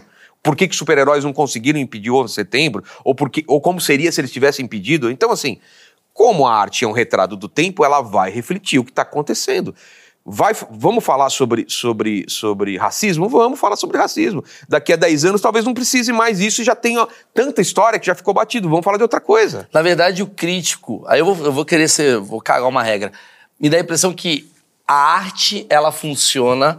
como um lugar onde você percebe claramente a intenção de quem consome, do tipo assim, não pode ter o super-homem gay. É porque, no fundo, você é homofóbico, cara. Não, porque assim... Nem sei, os... nós também não vamos... Não, eu vou te falar, vou te falar a minha opinião. Tem um apego, às vezes, da pessoa, daquela lembrança emocional. Mas o super-homem pode ser japonês, super-homem pode ser... Porque na minha cabeça é o seguinte, super-homem é o super-homem. Eu não entendo porra nenhuma do que você tá me falando. Tá. Super-homem é o super-homem. Mas como você tá me falando assim, gente, tem uma... Tem, uma, tem quase como uma... Uma, uma convenção...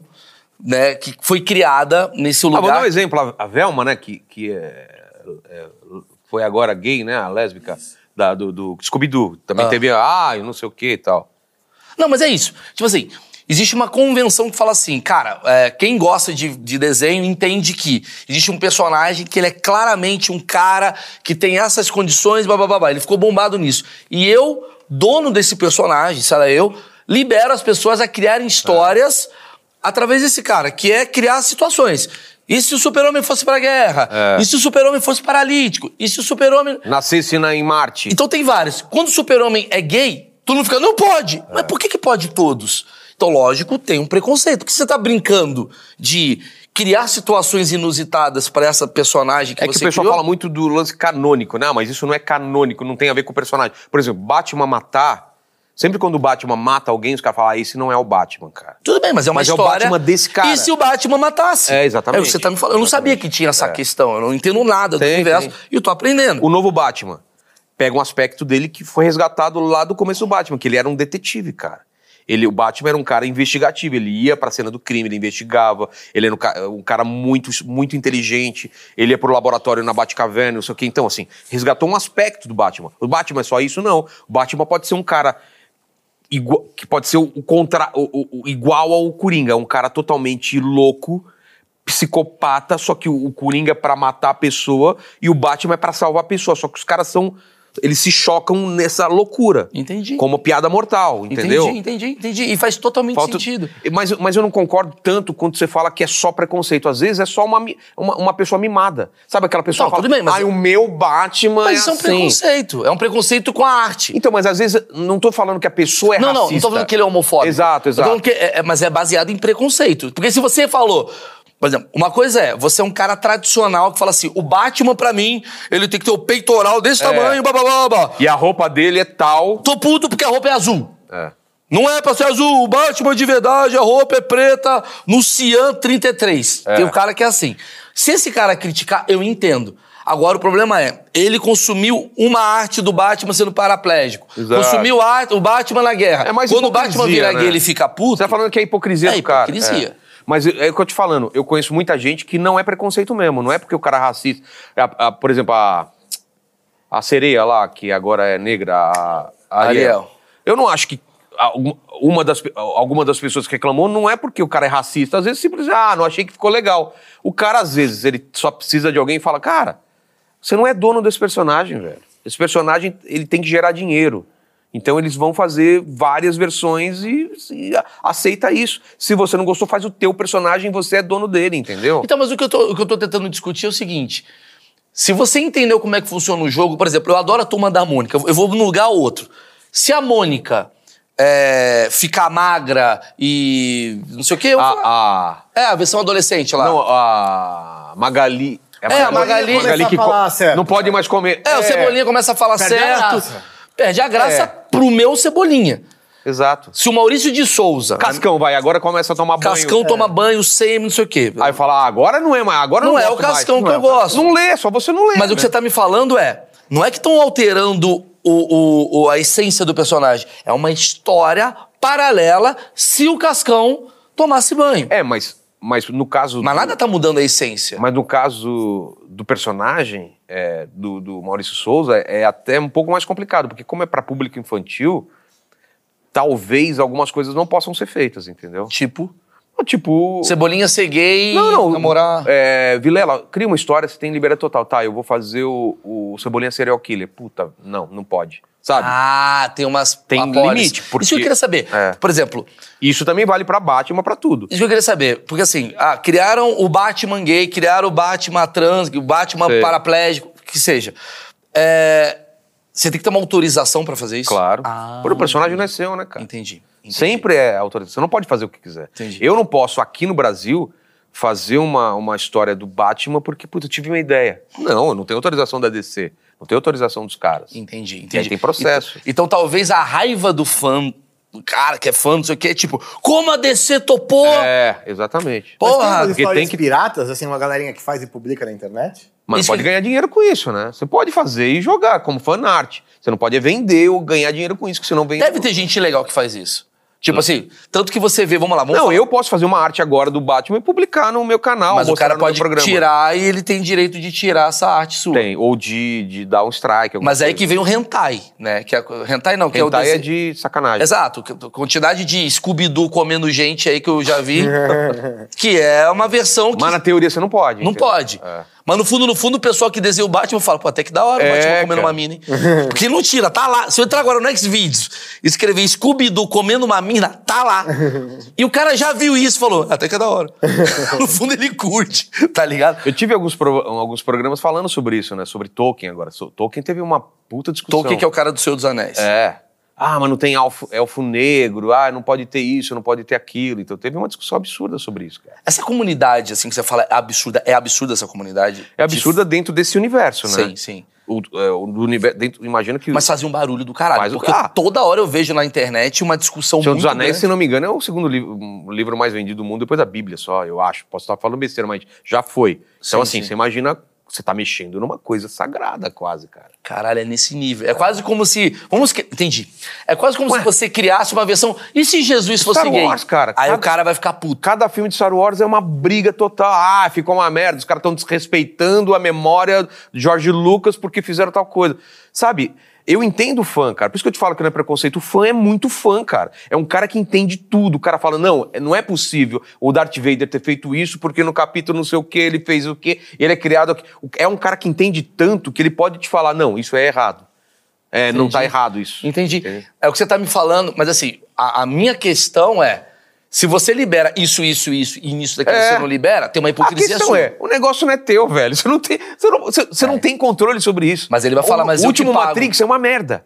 Uhum. Eu posso ficar puto? Fiquei puto. Eu posso fazer o que, além, o que além de ficar puto? Só isso, cara. Entendi, Porque entendi. tá tudo na mão da, da, das Wachowski e da Warner. Sim. Eles decidiram fazer aquele filme. É, eu e você criamos um personagem. O Mundo Canibal, é. por exemplo, é de vocês três. Exato. Se alguém quiser criticar, foda-se. Você... Ah, que animação ridícula. Isso não é mais Mundo Canibal. Quando a gente ouvia muito isso. A galera só queria ver a Havana de Pau. Ah. Criamos a Havana de Pau? Por que vocês não fazem mais tipo a Havana de Pau? Porque a gente não quer, não cara. Quer. É webbullying.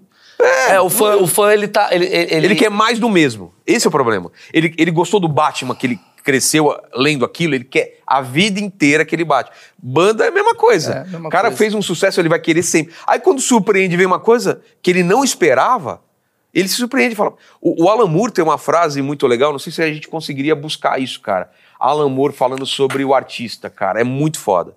Ah. Ele fala entre o artista e a plateia, o artista e o leitor, que é muito foda. Não é trabalho do artista dar ao público o que o público quer. Se o público soubesse do que ele precisa, eles não seriam o público, seria o artista. O ofício do artista é dar ao público o que eles precisam. Peraí, peraí, vamos falar disso. Não porque... é foda isso, cara? Cara, eu tenho uma frase da minha vida... Que é, Vai falar dois... que o Alan Moore copiou você. Ele me copiou. Esse filho da puta me copiou. Esse filho da puta... Quem é esse Alan Moore? Cara, o cara... Ele quem é, é o Alan Moore? É do Iron Maiden, né? É. Mas cara, a... Alan Moore, só pra você ter uma ideia. Você sabe quem é o Alan Moore? Não. Alan Moore é o cara mais foda do quadrinho. Ele, ele criou Watchmen. É, ele revolucionou o Monstro do Pântano. Ele, ele fez um rebuliço na, na, na indústria do, dos quadrinhos como nunca se fez. É o cara mais foda. É o deus do, dos roteiristas de quadrinhos. É o cara que então, ele tem uma autoridade pra falar isso. Pra caralho, pra caralho. E ele tá basicamente batendo no fanzaço. É. Que fala, irmão... Entendo que você é fã, obrigado, mas é. entendo o que a gente Nosso faz. Nosso trabalho não é esse. E aí eu não falo, é dar o que você quer. A minha frase, eu acho que bate um pouco com você, que é o seguinte, na minha visão. Existem dois tipos de artista. Existe o primeiro artista, que é o cara que faz aquilo que o público quer ver. Exato. Então o público, ele fala, agora dança, ele fica é. dançando. Eu não acho errado. Eu trabalho não é errado. É. São dois tipos de artista. É. Existe ele, outro ele, artista. Ele é refém do público. Ele é um refém do público. É. Existe outro artista que é, estou, o público fala, estou pagando... pra você trazer algo pra eu ver. É. Que é o cara que você vai... Você vai num coco bambu, você vai lá que e vai pedir comida. Vai pedir uma comida, tá lá. Eu, eu, eu quero camarão, cara. É. Tem camarão. E tem lugares que você vai que o cara não tem nem cardápio. É. Você chega no chefe e fala, chefe, o que, que você preparou hoje pra Exato. mim? Exato. Eu sempre quis ser o segundo artista. É, é o mais difícil. Porque você... Mais arriscado. É o mais arriscado. Você não acorda bamba sempre. Mas também é o mais legado. É, é o que gera...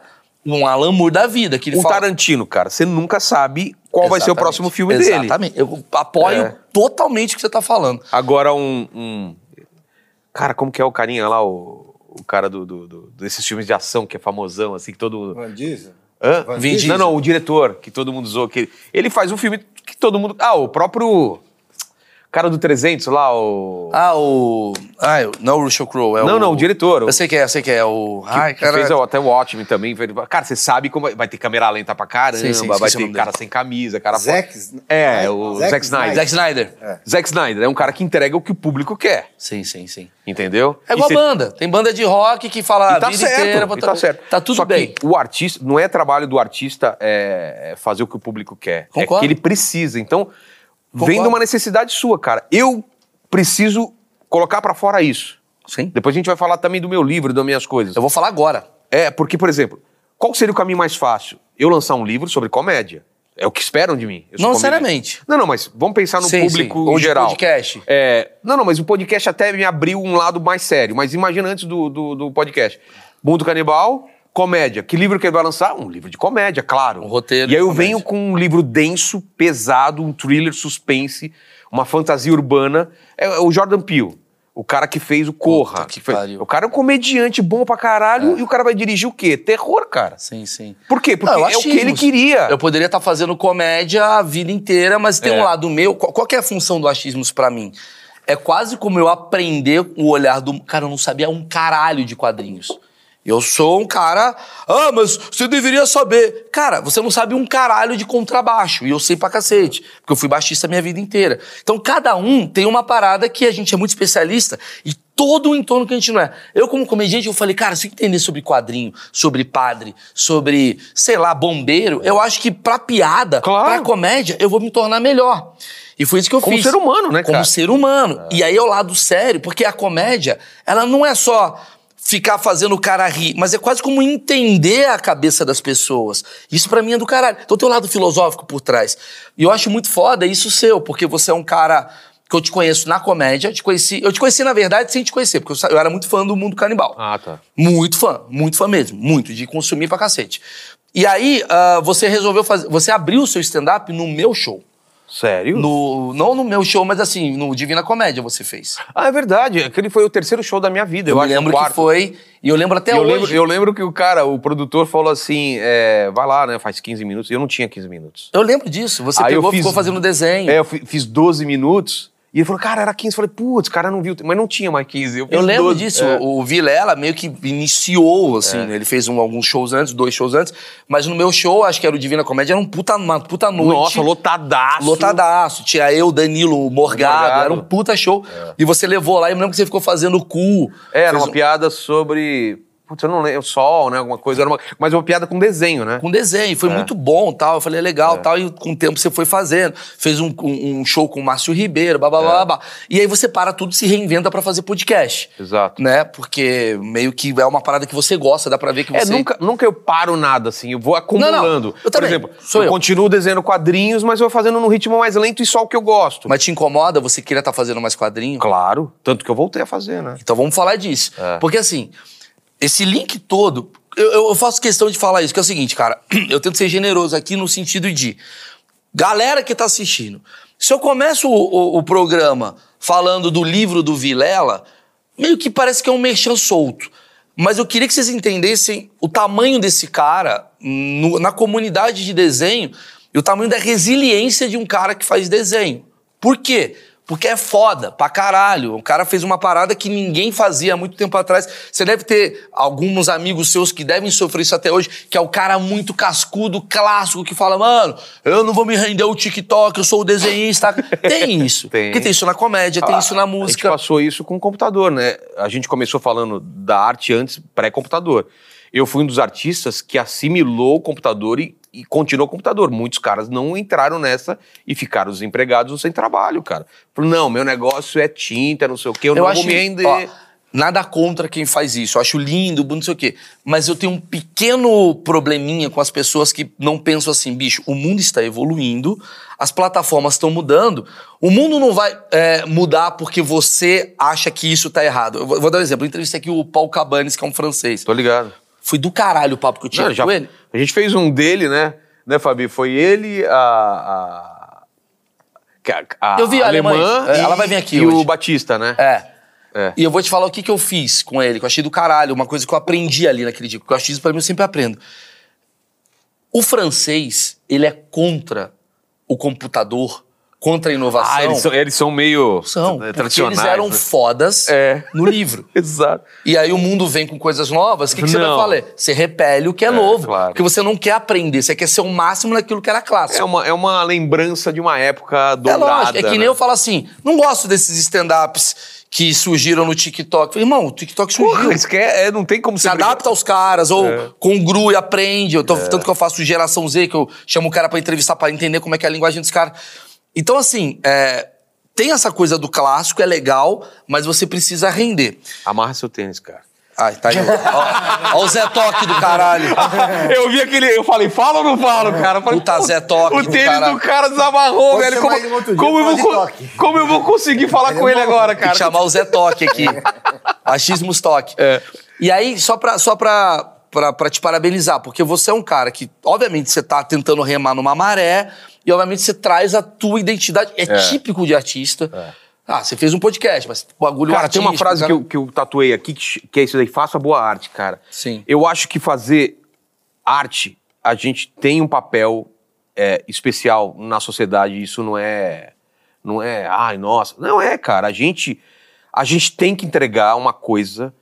que mude a vida das pessoas. E mudar não é fazer uma grande mudança. Não, é fazer é, a pessoa sorrir. Sorrir um dia. Você já mudou fazer a vida. Fazer uma pessoa dela. Refletir. Exatamente. Então, assim, tem tanta gente que despeja arte ruim. Concordo. É. Porque e essa você... arte ruim vai dar sucesso. Vai, E as vai. pessoas têm que saber que a arte ruim, você vai estar na primeira prateleira do vou entregar o que o público quer. Eu já fiz muito isso. Você já deve ter bah, feito caralho. isso. Na bah, publicidade bah, ou caralho, em algum caralho. momento da vida. Comédia, Faz parte também. você fazer muita coisa ruim, mas quando você consegue fazer uma coisa boa ou, ou, ou você...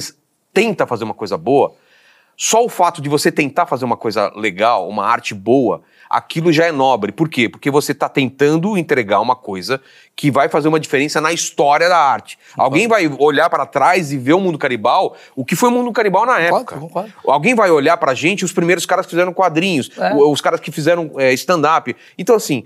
Se é um legado. Chance, é um legado. Se você tem chance de fazer uma coisa diferente, dá o mesmo trabalho. É isso que eu ia falar. Eu concordo. Dá o mesmo trabalho fazer coisa ruim e fazer coisa boa. Só que às vezes não dá dinheiro, porque dependendo da cultura é. do seu país, uma Exato. coisa ou outra... Eu não tô criticando quem faz a parada. Eu só tô dizendo assim, é, valorizar quem faz uma coisa quem diferente. Quem tá tentando fazer uma coisa diferente. Eu queria falar... Ó, só pra vocês entenderem. Eu dei esse link todo pra vocês entenderem que o cara tá fazendo uma parada muito foda. O que, que é o teu livro? Que eu vi lá no Flow. É, então. Eu achei eu, muito foda. Eu, eu, eu tô rodando agora os podcasts falando disso. É um, é um, tem duas formas de você publicar as coisas. Graças a Deus. Antigamente você precisava de uma editora chegar pra você e falar: putz, ô Maurício, pô, você não quer fazer um livro? Te dou dez por cento, eu publico e tal, não sei o quê. Essa é a forma clássica. Isso pra tudo, música, tudo. Você precisava de uma gravadora. Hoje em dia, cara, a gente tem programa, a gente tem um canhão na nossa frente que é o nosso próprio programa. Então dá pra você cortar a editora. Você mesmo faz o livro, você pede para os seus fãs ou para os caras que são, gostam do seu trampo, banca o seu trabalho e fala, eu quero ler esse livro. Então eles fazem uma pré-compra e esse livro sai depois. Mas sai totalmente financiado por gente que quer te ler. Então ele já sai com uma vendagem alta e já sai de um público. Então essa é a ideia do, do, do financiamento coletivo. Eu tinha já esse quadrinho aqui, que é o Acordes, que eu lancei dois, dois capítulos dele aqui e faltava o terceiro capítulo. O que, que eu vou fazer? Eu, eu terminei o terceiro capítulo agora, então são mais de trezentas e cinquenta páginas, um, vai ser um calhamaço de um quadrinho que vai sair junto pela primeira vez, e junto com ele um livro, um livro inédito que eu tenho escrito, terminei ele em dois mil e dezenove, um pouco antes da, da pandemia, e por causa da pandemia ia sair para uma editora, atrasou, falei, eu mesmo vou fazer. Então é um livro, cara, que é o projeto da minha vida, porque esse universo do Jokenpô, dos Jogos do Apocalipse, que é chamado isso, ele permeia, eu venho alimentando esse universo há anos, há décadas, e dele saiu esse livro, é, esse quadrinho, esse livro, e vai sair outros livros. Mas basicamente o que, que é? Esse é só um protótipo, né? Porque claro que com financiamento ele sai melhor, com capa dura e tudo mais. É livro mesmo, né? É, desenho, é livro. É livro. E, e eu achei legal, cara, que a gente bateu a meta do, do, do Catarse em um, vinte e quatro horas, cara. A meta básica. Agora são as estendidas, pro livro ficar melhor, capa dura, com ilustração e tudo mais. Me explica como é que funciona isso, assim. Você escreveu esse livro em dois mil e dezenove. Eu terminei ele, mas imagina que, é, imagina que é um projeto antigo, ele saiu até em formato de quadrinhos em dois mil e nove. Não, porque eu ia falar, mano, como é que você tá cuidando do Noah, mano? É. Caramba. O cara tem um, sete podcasts, cada hora do podcast do Vilela... Isso foi pré-podcast, foi antes de podcast. Cada episódio do podcast do Vilela, oito horas. É uma Aí se... ele escreveu cento e noventa páginas em... Não, seiscentas e tantas. A criança páginas. Tá andando com faca na, na rua. Tem quantas páginas? seiscentas e poucas. Ah. É. Isso daqui você fez antes do podcast. É, bem antes, bem antes. Você tinha escrito assim, mano, vou, ver, vou, vou lançar isso é. daqui. Eu tô escrevendo o segundo dele, né? Porque a ideia é o quê? É, é, um, é uma fantasia urbana... E eu coloco um personagem que é comediante. Mas deixa eu falar do conceito geral. Fala, fala, fala, o conceito claro. geral é o seguinte. É, existem jogos que a gente joga. Imagina esse mundo onde a gente joga alguns jogos que a gente não sabe que está jogando. Mas alguns seres ancestrais que estão desde o começo dos tempos aqui coloca a gente como jogadores, eles se divertem com esses jogos. E a gente está jogando sem saber. O maior desses jogos e o principal é Joquimpô. Então as pessoas, elas são divididas entre papel, pedra e tesoura. Lembra daquilo? Você falou. Papel são as pessoas que mudam a realidade através de ideias. Então filósofos, músicos, jornalistas, cientistas e tudo mais. E elas pedra, podem... É, pedra é a grande massa da população. Eles mudam a realidade porque são muitos. E tesoura é poder político, econômico e religioso. Que são as e pessoas funciona, que... é, funciona como jogo. O papel embrulha a pedra. A gente convence a massa a fazer uma mudança. Pedra quebra tesoura, uma massa enfurecida derruba um governo, começa ou termina uma religião. Tesoura corta papel. Tira Se você estiver incomodando com a sua arte, com o seu texto, com a sua fala, você pode ser preso, você pode ser excomungado ou você pode ficar pobre. O problema é que atualmente eu acho que a pedra tá meio do lado da tesoura, velho. É mesmo? Ah, eu vejo um pouco. Mas em que sentido? Porque de... antigamente a pedra batia na tesoura, né? Que é o que é a é. pedra. A pedra é a massa. Exato. E a pedra batia na tesoura. E agora a pedra tá batendo na, no papel. É, mas essas coisas mudam. Mas, mas essa relações... teoria aí do, do, do Joquimpô é sua? É. Cara. Legal pra caralho, né? É. Muito legal. Então, então, muito digamos, legal muito mas legal. digamos que é o seguinte, os personagens desse livro, eles estão constantemente tentando saber que papel eles têm, se eles são pap... que personagem que eles sim, são. Sim, sim. Qual, qual é a Porque figura? Isso, isso vai influenciar não só a vida deles, como a forma que eles têm que agir nos jogos. Porque pedra... quebra tesoura e tal. A, a, sabe, a relação entre as pessoas. E você não nasce pedra e morre pedra. Você pode nascer pedra e morrer tesoura. Você pode ser eleito para um cargo político, você pode criar uma religião. Tesoura corta papel. Você pode nascer tesoura e virar um artista Sim. depois. Então, assim, ou virar político. É, político. São, são, são móveis. Mas a história, esse primeiro livro chama Ligue os Pontos. Cada livro é um jogo. Ligue os Pontos é a história do Marcel, um comediante iniciante, que ele está começando a carreira, ele não é um, um, um open mic, ele já tem uma carreira, já ganha o dinheiro com aquilo, mas não é suficiente para ele pagar as contas. O que ele faz? De dia ele trabalha numa comic shop, num lugar que vende gibis, que o chefe dele é o melhor amigo, ele mora na casa dele, então ele pede para sair cedo, no, começa o livro assim, ele pede para sair mais cedo pro chefe dele, o chefe dele, porra, de novo, ah, que eu tenho um show, não sei aonde, então ele sai, pega o metrô, para ir encontrar com os amigos. No metrô ele tá passando piada, tá escrevendo piada nova, pensando nas piadas que ele vai contar à noite. Um velho estranho, já viu esses velhos de metrô louco, com roupa estranha, com a mochila do, do Bob Esponja, começa a falar com ele, fala, puta, um velho doido, ele não dá bola. Quando ele vê o velho tá do lado dele, começa a anotar um monte de coisa numa caderneta e mostra para ele, ele tem um zero grande, um monte de conta e tá um zero grande lá. Ele fala, putz, tá, beleza, não sei o que, continua aqui. O velho desce na estação e fala, pô, vou embora, graças a Deus. Só que quando ele olha, o velho deixou a mochila do lado dele. Ele olha na mochila, tem etiqueta com o nome dele, já fica, pô, que, que merda é essa? Ele fica olhando lá, se aquilo é uma pegadinha, alguma coisa, abre a mochila, tá cheio de objetos, nove objetos. Nada a ver um com o outro. Uma máscara estranha, um, um jogo, uma revista de passatempos, uma, um cubo mágico, uma chave estranha, não sei o quê. Ele fecha, aí ele coloca a mão lá no fundo, ele sente uma arma, aí ele já fica encanado. Uma arma. Um, então um revólver, porra. Uhum. Ah, então, cara, puta, é um bandido, é a polícia querendo. Ele começa a encanar, ele sai do metrô meio encanado, olhando pra tudo, com aquela mochila. Os amigos dele estão esperando lá, lá no posto, ele entra no, com os, os caras, não fala nada, os caras zoam a mochila dele do Bob Esponja, vai pro show, Beverly Hills. Como que é? Um, ele tem um grupo lá que faz toda quarta-feira, digamos, um show. Fica aquele, ah, quem vai abrir? Então, pra quem tá lendo, né, da comédia, vai se divertir muito, cara, que mostra no, no nosso universo. Ninguém quer abrir o show. Uhum. Ah, não, sempre abre, então, tá, vamos fazer um sorteio.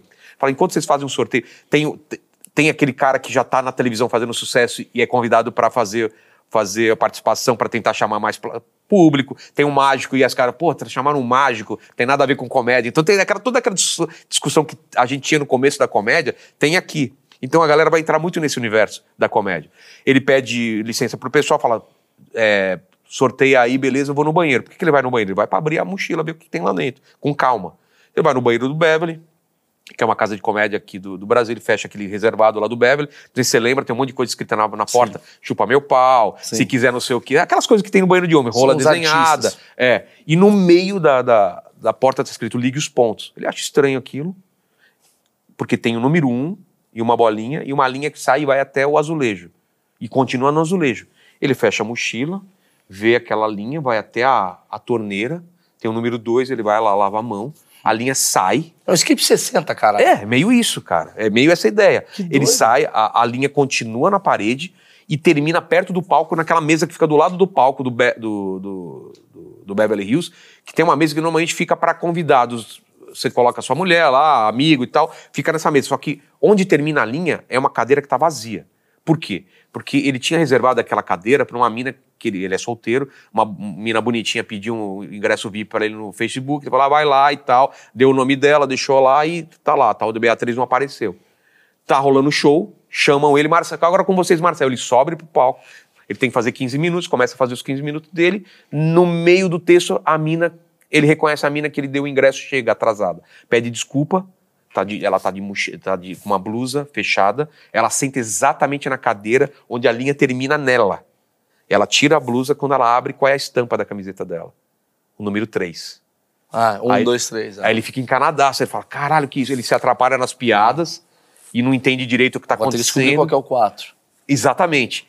Aí, no meio do texto dele, quando ele está lá para os dez minutos, ela recebe uma, uma mensagem no celular, meio assustada, dá um recado para ele, tipo, eu tenho que ir embora. Ela sai derrubando cadeira, desesperada. E ele, caralho, ele, ele tá lá e fala, cara, eu preciso saber. Ele, ele termina a piada do nada, tipo, um, dois minutos para terminar a piada.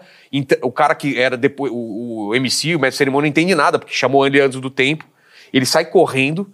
É, a mulher antes de sair, ela deixa uma mensagem num, num, num guardanapo e sai. Ele pega essa, esse guardanapo, vai até a entrada, a mina já foi embora. Ele vê o guardanapo, tá escrito assim, tá escrito assim, se você quiser viver, e um quadrado desenhado, ele não entende porra nenhuma.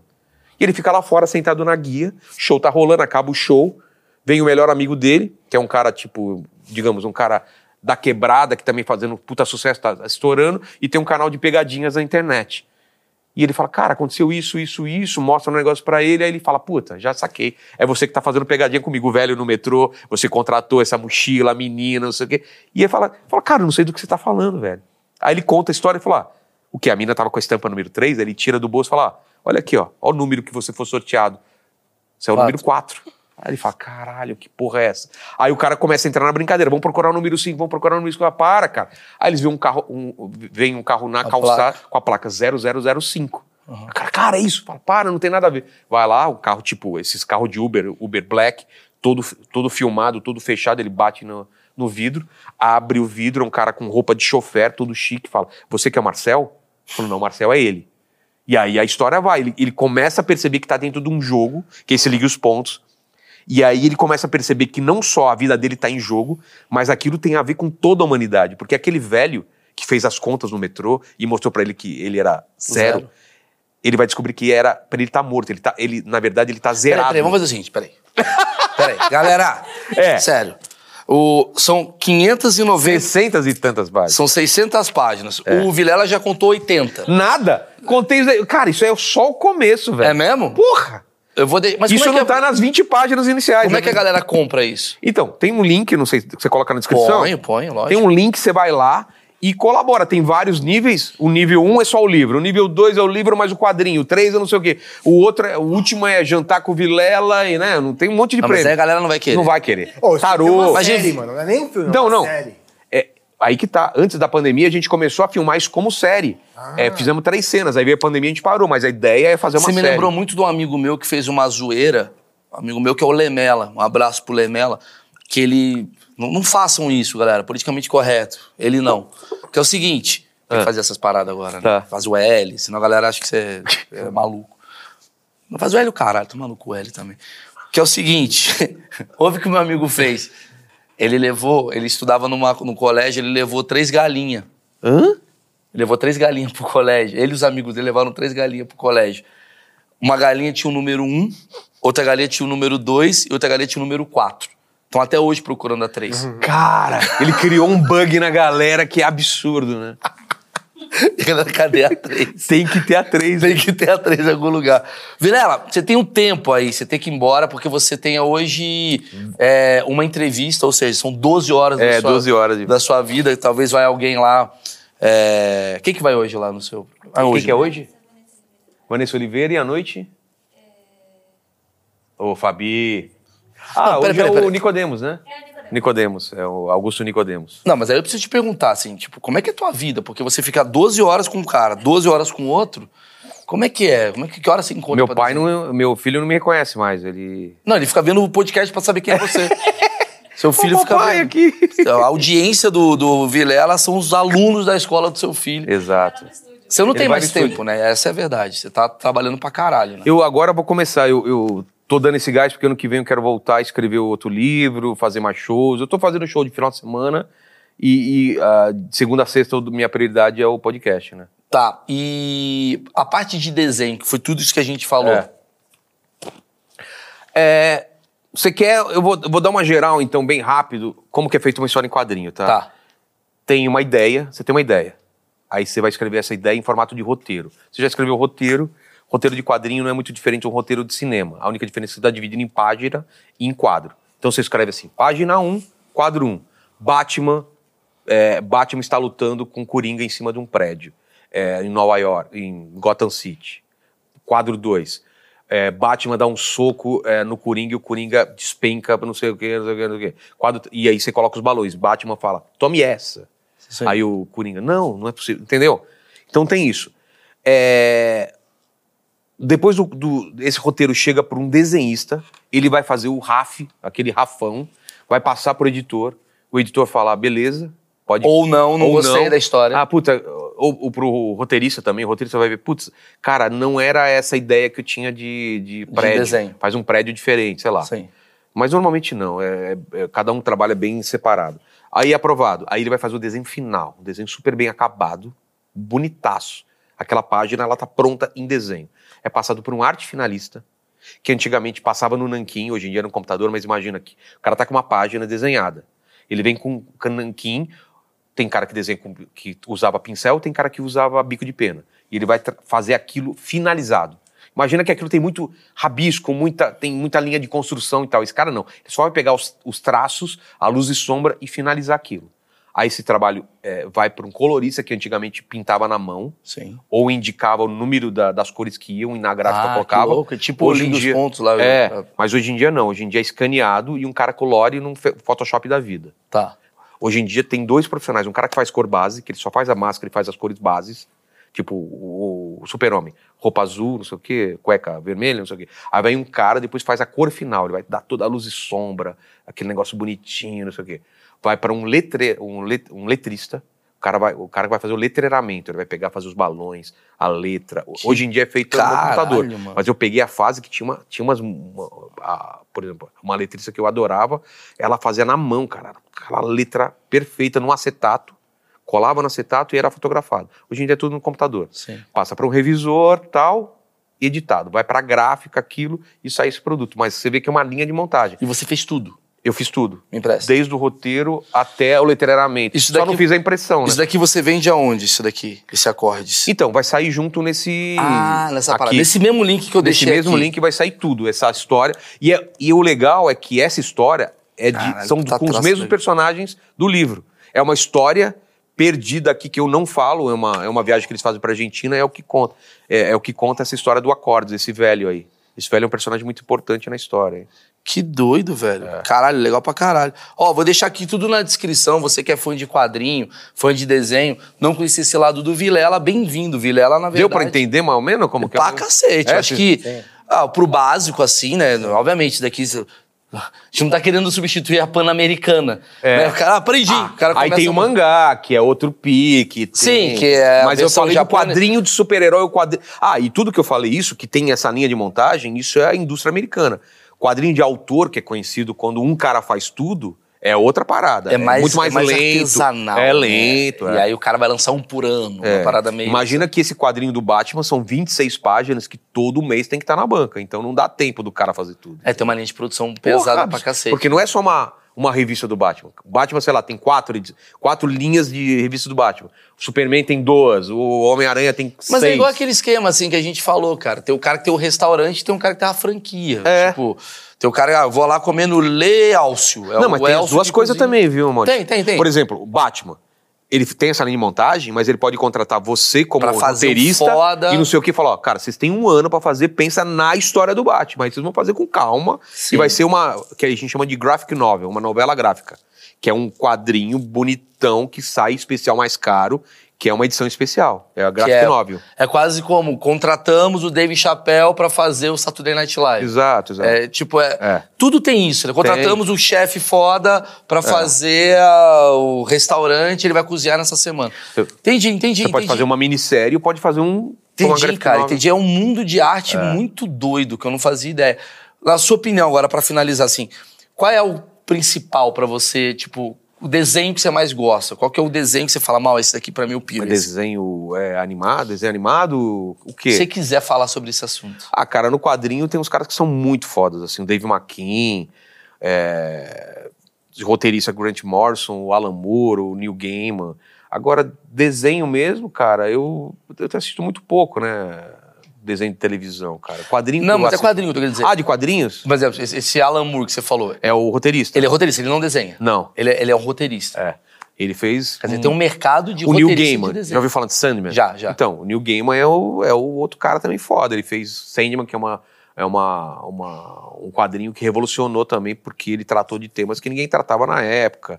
É, é um cara que, que vive no mundo dos sonhos, ele controla o sonhar. Existe curso de roteiro de desenho? Tem. Eu dei vários cursos de roteiro. Tem roteiro para quadrinho, que é uma coisa muito específica. Mas você aprende a escrever, cara. Um livro que eu indico para todo mundo que é escrever, escrever é Story, ah, do Robert McKee. Robert McKee. Cara, é muito foda. E lá ele ensina roteiro, mas aquilo serve para tudo, para quadrinho. Porque eu tudo, li, cara... Eu li. Tudo tem começo, meio e fim, tudo tem... Você gera expectativa e você tem que dar o payoff. No, na piada é assim, na história é assim, no quadrinho, no, na tira. Tudo meio tem uma estrutura. Então, se, quando você começa a entender essa estrutura de ato um, ato dois e ato três, você apresenta o problema, você escala esse problema e você resolve esse problema. Sim. Bem grossamente, você é isso, falando é isso. A é vida é isso. Você nasce, você tem um monte de problema e você morre. Essa é a nossa vida. Só que dentro disso você faz um monte de coisa. É, basicamente, uma, vou falar de roteiro, é isso, né? Você apresenta o personagem, que, um que problema, ele é... é. Todo filme é assim. Todo filme mostra quem que é o Rogério Vilela. Vilela é, é um cara que tem Qual um é o filho, problema que ele vai enfrentar? Blá, blá, blá, blá. E aí, isso daí é o ato um. Aí o ato um termina quando tu fala... E a mulher dele parece que está atraindo ele com o cara do Pô de Pá. Nossa! Aí, tô criando um filme aqui agora. Tá. Aí o Vilela... O segundo ato inteiro é... Será que é verdade? O que vai acontecer? Será que é verdade? E no Vi... final tem um bate final entre... O eu Vilela e o, e o Igão. É o Igão. Eu achei que era o Mítico. E aí no final é o Mítico. E aí veio o dois. Dois. O dois vai ser o Mítico com a mulher do Vilela. Eu Criamos não, um eu roteiro... Eu não gostei um... desse roteiro, cara. Mas é meu. Eu faço ah, o que eu quiser. É meu personagem. Se quiser, não seja um fã chato, faz né? O seu, faz o seu roteiro. Faz o seu roteiro, cara. Galera, tá aqui na descrição do vídeo, tudo do Vilela. Acho que vale a pena conhecer, mano. O Vilela é do caralho, o cara que tá aí com a gente há muito tempo já. Tá aí com a gente, assim, um cachorro. É. Tá aí com a família já há um tempo, pra caralho. É, alguma pergunta? Não foda-se. Não, já é tá... isso, tem um link lá, no catálogo é, tá explicando tudo o que é história, como você participa. Me dá essa força aí, porque, cara, depende de vocês pra esse livro. E o Vilela tá tenso, que acabou em menos de quatro horas um podcast. Quanto tempo deu? Eu não tô acostumado com isso, é muito pouco. Uma hora e vinte. Uma hora e vinte, é o suficiente. Super pequeno. Super pequeno, super, pequeno, super é, é, compacto. Compacto e fundamental para ter thumbs como já vi muito pau por aí. Valeu, galera. Tchau, tchau. Demais. Cortou?